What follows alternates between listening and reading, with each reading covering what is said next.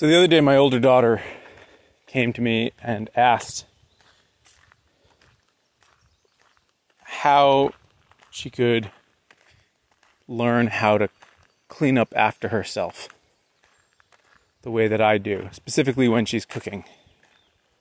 I was very touched because that level of self awareness that it's something that she aspired to do, but also recognized that she didn't quite know how to do yet, uh, is exactly the level of self awareness you need to be able to. Uh, to do it, to, to clean up after yourself as you go. Because what it takes is sort of recognizing the pauses in the flow of things that you can use to expedite doing some other thing.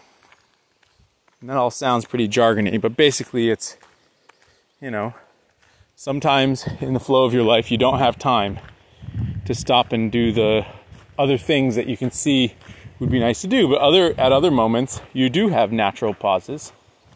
And some of those natural pauses you can fill with doing work that will pay you back later on.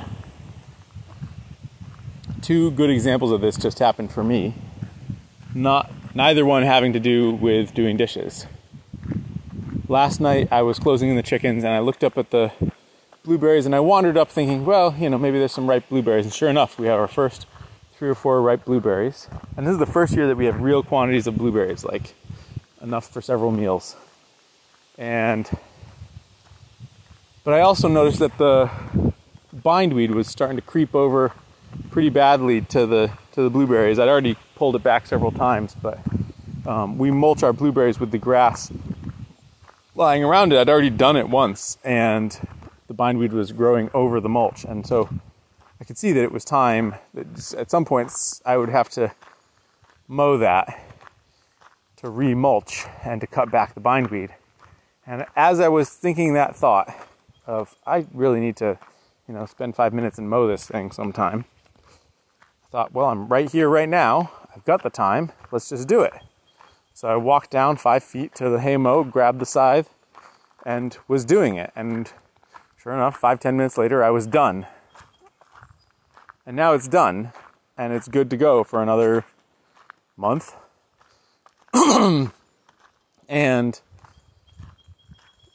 and it was just 10 minutes. It was 10 timely minutes. It was the right time to do it. It was the right moment to do it. We've just had rain. It's okay to scythe without, you won't scorch the cut ends of the grass. They'll, they'll grow back just fine. So everything lined up and I could see the moment for what it was. And I had another moment like that this morning when I was out by the car to load something into it for my wife who was going to work. And I noticed that the weeds were getting pretty bad in the flower bed. We only have one flower bed really at our house. Uh, it's this triangular border right next to our driveway. And if we want flowers, we kind of put everything in there except for dahlias, which take more space. Um, and it's the type of flower gardening where you got to go in and weed every now and then to let the the annuals that you sow have space to breathe. And I could tell that the, you know the annuals were doing fine, but underneath them was a lush crop of grasses and pigweed and um, and sorrel and other things go over the ground that I didn't want. And I just found myself pulling them. And then I just thought, you know, what the heck, let's just do it. And I spent half an hour yanking out every weed in that bed, every single weed. And it really helped that the bed was small, but um, it took me a solid half hour. I pulled out probably 10 gallons of weeds from this one bed. But here I am walking the dogs, and I'm not sure what I would have done with that half an hour, but certainly wasn't as productive as weeding the flower bed because I hit it at exactly the right time. Again, we've had rain, so the soil is soft and the weeds pulled up easily, and they would have grown a ton if I hadn't pulled them up. And now the flowers that are there that had been competing with the weeds have room to grow and they're going to go boom with all this rain that we just had. So the timing was perfect. And getting the timing perfect like that, in my experience, is usually just about seizing the opportunity.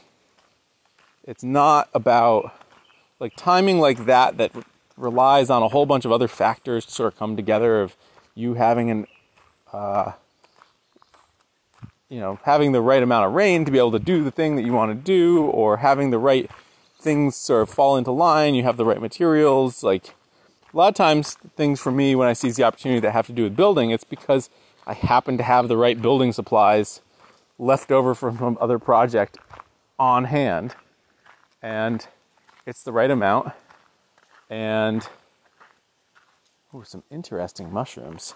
Wow, that's fascinating. And and so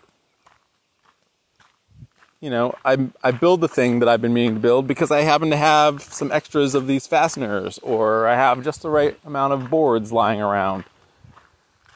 And then the window of opportunity opens and I take it.